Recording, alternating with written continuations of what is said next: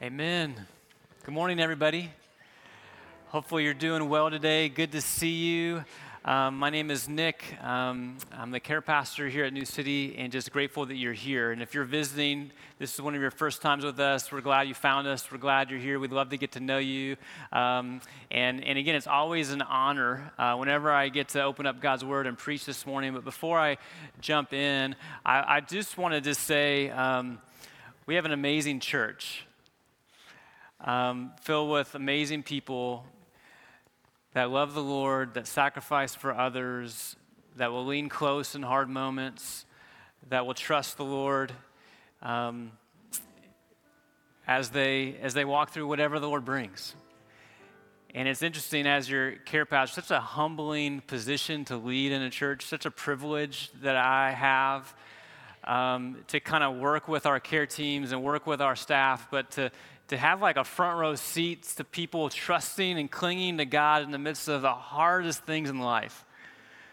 Where really one of their, their prayers is just like, Lord, I, am just going to trust you're going to make me through, but I don't necessarily know how, but I'm going to just keep trusting. And getting to watch people trust the Lord as they walk through the fire, so to speak, or, or sit with a loved one who's passing away or getting that news of cancer and then going, What in the world are we going to do? And yet we go, But Lord, for some reason, we know you're a part of this, but we're going to just trust you. I mean, it's just amazing. And to see God raise up people to pray. And I just am so grateful for Dale and for, for Beth to kind of lead in these initiatives, but we know there's so many more. And every week we send prayer requests out, and people just rally and they're praying and they're sending notes. It's just been really fun um, to get to see God's church be the church.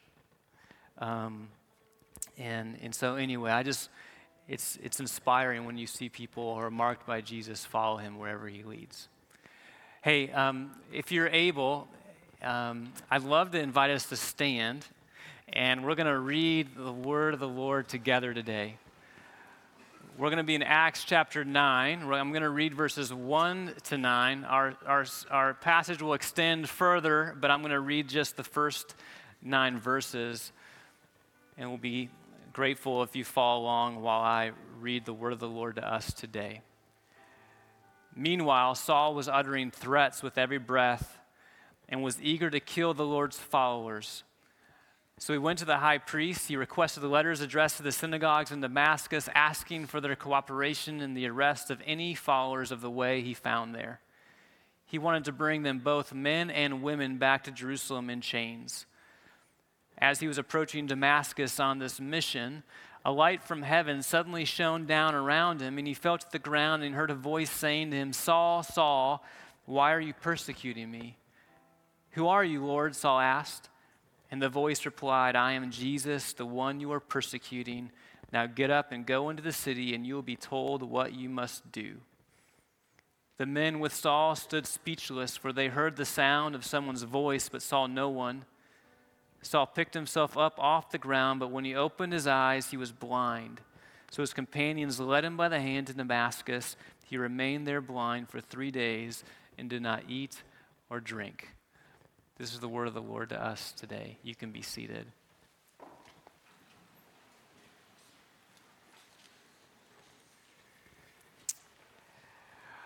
Um,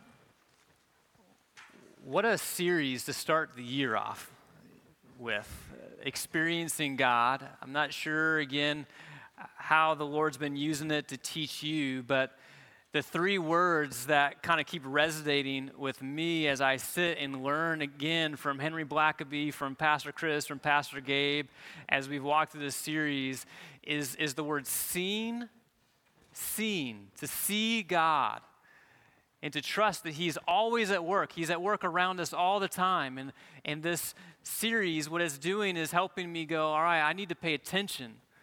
So change the way I see. But then the word believing. And if the Lord's speaking and the Lord's engaging and the Lord's working and He's inviting you and me to, to enter into His activity, to join Him in what He's doing, then it's like, all right, He wants me to know Him, He wants me to believe. And then this next word that experiencing God is about following. It's about following Him wherever He leads, wherever He takes, takes us. And, and, and so we've been walking through these realities of, of, of truth about when we experience God or when we're desiring to have these encounters with Him. What's that, what's that mean? How do we do it? Where, uh, where's He inviting us into? What do we, what's He asking of us? And this sixth reality, reality number six that we're going to walk through today, says this it says, here's, here's our focus. You and I, we must make major adjustments in our life to join God in what He is jo- doing. We must make major adjustments in our life to join God in what He is doing. Now, I can picture, or maybe invite you to picture with me that story, if you remember in the Gospels, where a man comes to Jesus and he says, Jesus, I'll follow you wherever, wherever you go. And Jesus kind of looks at him and kind of gives him a little bit of pause and is like, Do you really understand what the implications of what you're saying are. Because you saying you fo- you'll follow me wherever I go, I don't even know where I'm going to sleep tonight. And it kind of gives us this glimpse of like, the, these are the major adjustments. You must make major adjustments in your life to follow and to join God in what He's doing. Now, I like minor adjustments. I like those adjustments. It's like every now and then, here and there, but, but don't miss that, that first five words major adjustments in our life. I mean, those are the ones that, that hurt, those are the ones that are radical, those are the ones that take and re- require sacrifice. And in following Jesus, yes, it will require adjusting your life to God. Or to say it another way, following Jesus does and will require change. Now, I get it. We don't like change. Change is hard. Maybe we don't want to change, or maybe we don't want anyone telling us that we need to change. But think about the reality of this. This isn't just about anybody here we're talking about.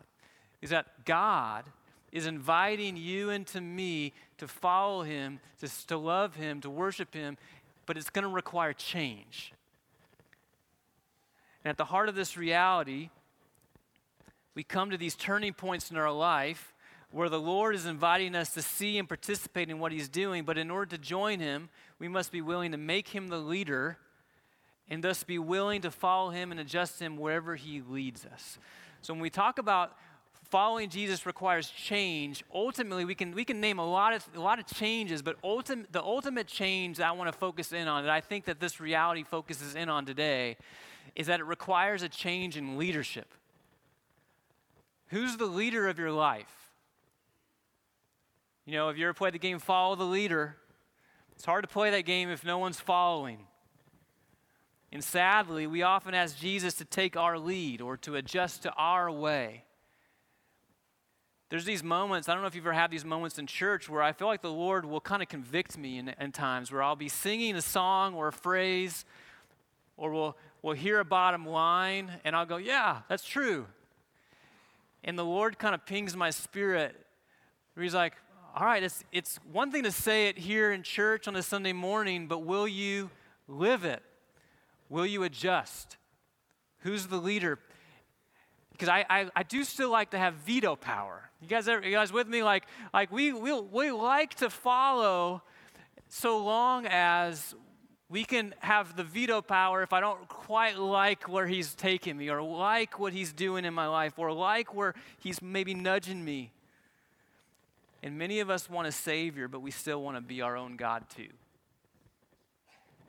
And if you notice, if you think about it, we must we must make the adjustments to follow God, or He's not really God in our life. We are. We're still playing God in those roles, and it comes down to control it comes down to his way versus our way. Henry Blackaby, in his book, he'll, he'll say a, a longer quote like this. He'll say, If you want to be a disciple of Jesus, you have no choice. You will have to make significant alterations in your life. Following your master means going where he goes. And until, until you and I are ready to make any change necessary to follow and obey what God has said, we will miss often the things that God wants to do through us and in us. And your greatest difficulty in following God may come at this point. So, for many of us, our greatest difficulty in following Him will come at this point where we have to choose will I, am I willing to make an adjustment? Another quote by him, by Henry Blackaby, is this it says, You can't stay where you are and go with God at the same time. You see that in the life of Abraham. Abraham's like, I have, I have an amazing promise to you, Abraham, but you're going to have to leave your home and go. It happened, Moses couldn't stay. He's in the wilderness. Hey, you, I'm going to lead you. I'm going to use you. You got to go, though. The disciples, they couldn't stay. Jesus says to his disciples, Follow me, and I will make you fishers of men. But I need to be the leader, and I won't make you unless you follow me. And so, following Jesus requires us making him the leader, going where he goes, and yielding our ways to his ways. But oftentimes in our lives, we come to these collision points. And in Acts chapter 9, we see this major and pivotal collision moment with Paul on the road to Damascus. And so, if you have your Bibles, Acts chapter 9, verses 1 through 9 is where we're going to start, but we'll go on a little bit further from there. But if you remember the story, this is kind of Paul's origin story of sorts, right? Many of us know Paul as the, the author of 13 of the 27 books of the New Testament. He's the author of the book of Romans that we've been studying as a church, um, where he's this master leader, teacher. Man, he has done so much for the church. But Paul, also known as Saul in our passage, Saul was his Hebrew name, Paul was his Roman name. Saul was a Pharisee Paul was this up and coming leader, this religious leader, and he was the main antagonist and persecutor of Christians. We see him first come on the scene in Acts 7, so two chapters prior to Acts 9, where he was the one giving approval to the execution of Stephen. So he was the one who gave approval to the first martyr in church history. Stephen was the first person to die for his faith. And now in Acts 9, verse 1, likewise, Paul is uttering threats with every breath. I mean, just think about that phrase. Talk about passion, where he was eager to kill the Lord's followers. And he goes to the high priest and he requests these letters to take to the synagogues in Damascus so that he can then arrest more followers. And actually, it says, arrest any followers of the way. So, in the passage, you'll see that this term for Christians was the people of the way. Because Jesus was the way. In the first and second century, this is how they're known. And so, and so if you're reading the passage, you'll get this interplay between the way, the followers of the way, and Paul is on his way. He's on his mission. And talk about one who was immersed in his way, where he's like, I'm going to stamp out this movement that my way or his way was going to be the guiding compass for everything else. And he's leading the religious leaders, the Jewish leaders in this movement. And his way was coming right up against Christianity, and Christianity was in the way. But he meets Paul, but he meets the Lord on the road. God collides with Saul on the road to Damascus, and Saul has to make an adjustment. If you're looking at verse 3, a light from heaven suddenly shines down. Paul falls to the ground. He hears a voice saying, Saul, Saul. It's interesting how the Lord names him. So it's personal. He knows, he knows Saul. Why are you persecuting me? And, and, and this one who speaks names himself as Jesus. This is the risen and glorified Christ. Appears to, to Saul. He says, Why, I'm the one you're persecuting. Now get up and go into the city, and you will be told what you must do. And when we collide with God, when there's a collision of ways, who must make the change? We, we must make the change. Or else it'd be like, I mean, there's a, this image of like a, a boat arguing with a lighthouse for the lighthouse to make the change. Adjust your way. And the, if the boat doesn't adjust, it crashes. If we don't adjust, we miss. We'll, we'll, we, we limit what God wants to do. We choose to disobey or we choose to walk against His way. I wonder if you've ever had a collision with God. Or maybe you've had a moment where you and the Lord kind of meet And he's inviting you, hey, I'm the one you're looking for, believe me.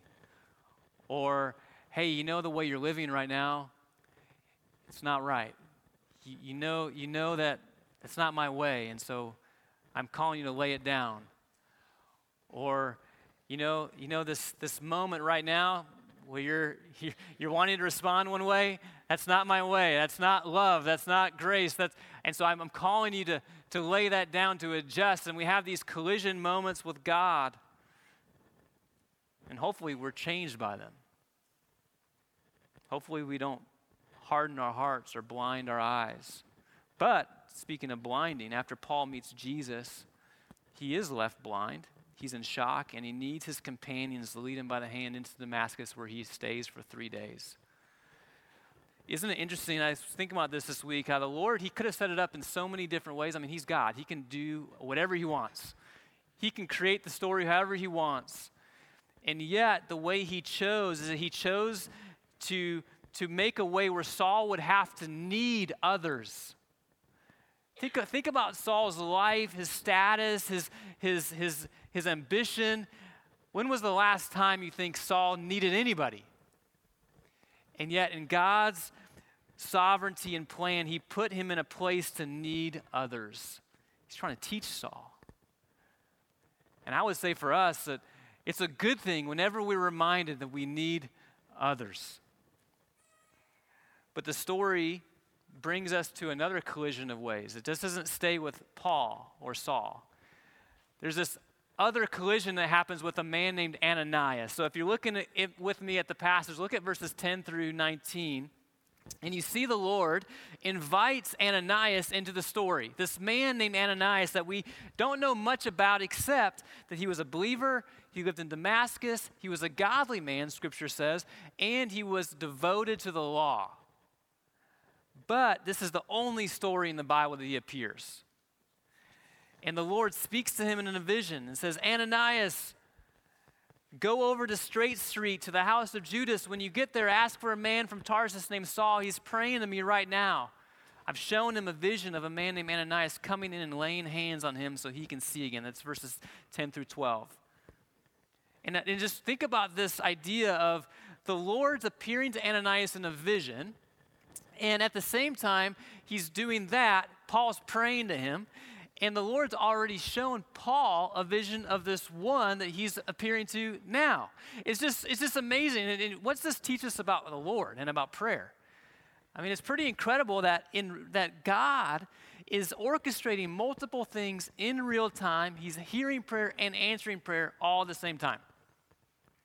Somebody was, we were talking this week and just, just kind of in awe that the Lord, the Lord's doing thousands of things and you and I maybe only get a, maybe we're seeing three of them, whatever the number is, you know, like, but he's doing so many things. Hopefully, it enlarges our vision, our view of who God is and how he works in so many amazing ways. Now, Ananias was not ignorant to who Saul was. I'm sure he had heard the reports of the persecution. I'm sure that the, the news about Stephen's death had to come. I'm sure he knew that persecution was on its way. And so you can, you can imagine how Ananias must be thinking and feeling when he gets this vision where the Lord's saying, Hey, go talk to this man. And Ananias has a little crisis of faith. And if you look at verses 13 and 14, the Lord, Ananias says, But Lord, I've heard about this man and about the terrible things that this man has done. And a collision of ways happens. Where if Ananias had his way, he probably would just stay content right where I am. But the Lord comes and they, they meet. But I know that, I mean, Ananias could be thinking things like, man, I've heard stories. I don't want to die. Um, this doesn't appear to be wise, Lord. Um, this is just too much. I don't know if I signed up for this. I mean, you can, you can even see him backing up a little bit. And yet, and yet, listen, God is so gracious. Our crisis moments, those crises of faith moments, the Lord's big enough. He wants us to bring all those questions to Him, but He's big enough to shepherd us through them. And He responds to Ananias and He says, I, I know it all. He doesn't rebuke him, but He just says, I, I, I got this. I need you to go. And I, I, Saul's my chosen instrument to take the message to the Gentiles and to take it to kings as well as to the people of Israel. And I'm going to show him much, how much he's going to suffer for my name, but you need to go. And Ananias obeys. And he goes and he finds Saul and talk about a major adjustment. And he obediently makes his way over to straight, to a Straight Street. He lays his hands on Paul. He actually is the first one to call him brother. Ananias affirms and, and, and again just reminds him of, of the Lord's appearing and his calling in his life. And he even gets to witness the Lord taking the scales off of Paul's eyes. I love how a theologian, F.F. Bruce, he writes about this scene and he says, So Ananias enters and leaves the narrative, and we know nothing more of him. But as Saul's first friend after his conversion, the first follower of Jesus to greet him as brother, as well as the one who faithfully bore the Lord's commission to him, Ananias has an honored place in sacred history and a special claim on the gratitude of all who, in one way or another, have entered into the blessing that stems from the life and work of the Apostle Paul. And I would say that you and I, every one of us in this room, are connected in some way to this story because of Ananias' willingness and faithfulness. And it's, it just reminds you, again, how the Lord just invites people in. I love stories like Ananias because I can relate to the fears, I can relate to the hesitancies, I can relate to the doubts. Why, like, Lord, you can surely send somebody else, right? Yet it reminds me, though, of the impact of simple obedience. Hey, it's not too complex. I've actually laid it all out for you. I'm, gonna, I'm just simply asking you to go, to be faithful, to show up. Um, I, I want to use you in the story, and it's going to require faith, yes. It's going to require adjustment, yes. But what you'll see is amazing. And it's interesting when you think about the way the Lord scripts stories. Consistently, what you see is He is always inviting you and me into stories. He's inviting people into the story, choosing to give us front row seats to what he's doing, but he doesn't need to do it. He doesn't need us. In John chapter 2, he turns water into wine, but he chooses, he has servants fill the jugs with water. He didn't, he could have just made the water appear. He raises Lazarus from the dead, but he chooses people says, Hey, you take the grave clothes off.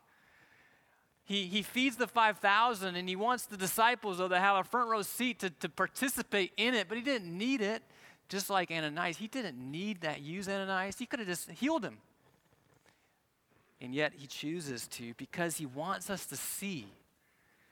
He wants, to, he wants us to believe deeply. He wants us to keep oh, giving him glory to go, You can use us. You don't need us. But he does so that we might continue to follow after him. Listen, God purposely places people in your life that need you. We saw that in the story. That story, the video, is from a, um, a woman in our church named Tia Burse. She's amazing. But just to see her, a real, real authentic story of, man, this is still hard, but I'm going to trust you. But I got to a place where I just, I, I knew I, I needed others. And whenever we're in a place where we need others, when we say, ah, God, I, I, or even change our vision, that there's people in here, there's people in your neighborhood, there's people at your workplace that need you, it changes the way you see. Paul was in need and Ananias was willing. And you got to participate in something amazing. Now, in these last couple of minutes that I have, I want to just highlight four truths about these collision adjustment moments where, where a collision happens and, and it causes the adjustment. And here's the first truth I want you to see is that every collision equals God inviting you. Every collision equals God inviting you to follow Him, to obey Him, to trust Him. Listen, life in general, I know, is, is, is filled with decision points every day. We have, we're choosing where am I going? What am I doing? How am I going to operate? What's my attitude going to be like? Where am I going to spend my energy? But the Christian life, likewise, don't miss this, the Christian life, likewise, is filled with multiple collision moments every day. Where the Lord, when I say collision moment, it's really about this interaction where as you walk following Jesus and as you walk guided by the Holy Spirit and you're attentive to His work in your life, you have these moments with the Lord in the quietness of your heart or these, these, these, con- these convictions or encouragements where He's like guiding us. And you have these multiple moments where He's going, hey, this, this way, or, or don't, don't, don't, don't think that way, or moments where I'm, I'm acting one way, or I'm, my heart's angry, or my heart is hard, or I want to chase after my way, my ego, my treasures, and where we con- consistently feel like the Lord go, no, I have something greater. will, you, will you adjust? I want to show you something over here. Or the more we walk with Jesus, we realize, hey, lots of lots of things now in the Christian life that my old ways are dead to me. But I, now live my life in faith in Jesus. And so now I have a new leader. And so every moment, every collision equals God inviting us to keep chasing after Him. I'm not sure what your story is with collision moments, but man, I can name multiple. Where I remember the Lord inviting me as a high schooler to change what I was listening to and I had to lay down in a way, like all this music I had purchased and invested in the Lord, going, that's not what you should be listening to. Or what movies and shows I was watching. Or moments where I told a lie to somebody and the Lord just convicting and convicting and convicting and saying, you need to go tell that person you lied to them. It's a collision moment where He's inviting me to follow Him and trust Him. Where, the, where moments where I'm prompted to, even though I'm tired and worn out, to serve somebody. And I'm going, no, but I don't want to do that. And he's like, no, but that's, that's what I'm calling you to do. Or when I feel the direction of the Holy Spirit around a temptation in my life, and the Lord's saying, that you need to resist. That is not for me. That is the sinful nature. You need to walk away. And that's a collision moment. The Lord's saying, again, I'm inviting you, follow me, trust me. Don't, don't give in. You need to, Nic, you need to choose to behave different than the rest of the people in your family or the rest of the people in your workplace or the rest of the people in your class at school because, because I feel the Lord's calling me to act and live differently. Right? Those are collision moments. And who will we submit to? Who will we surrender to? Who will we yield to? And here's the next truth that God wants every area of our life when the Lord calls us to follow Him, He wants every area our relationships, our actions, our words, our commitments, our priorities, our loves. He wants every area. And it shouldn't be abnormal to think this way. It shouldn't, it shouldn't be a shock that the Lord, the God, the Creator, the one who is King, should say, Hey, I want full reign in your life. Where He says, To love the Lord your God with all your heart, all your strength, all your mind. Well, that's all not parts. Now, graciously, man, the, the more we walk with Jesus, the more we go, I will willingly surrender more and more to you, hopefully all to you, because I know how gracious and because I know your love. But God wants every area of our life. Here's the third truth adjustment is always linked to obedience in each collision moment, as the Lord invites us to adjust, they will always be linked to obedience. Will I obey? Will I relinquish my way? Obedience, as somebody says, begins in the heart as a willingness to do whatever God says. So maybe that's where you go, Lord, would you help my heart? Help my heart be willing. Another word to think about here is the word yield. Adjustment is always linked to obedience or yielding, to give way to the Lord, to give way to God's word, to God's will, to God's plan, regardless of how difficult that may be. So maybe you're walking through a crisis right now, and there's moments where you got to go, Lord, I, I just, I'll choose to yield to your plan. Maybe, maybe you're asked to obey something the Lord's placed in your heart, and you go, All right, Lord, I'll choose to obey, I'll choose to yield.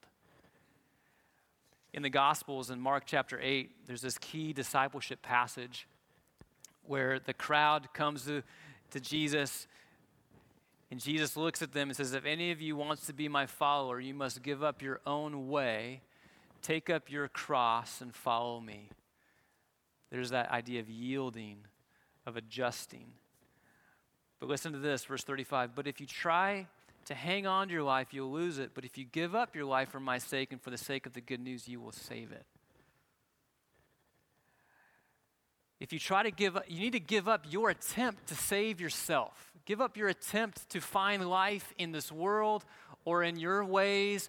If you can give that up, I'm going to lead you to life that's so much greater and I'm going to you're going to find life.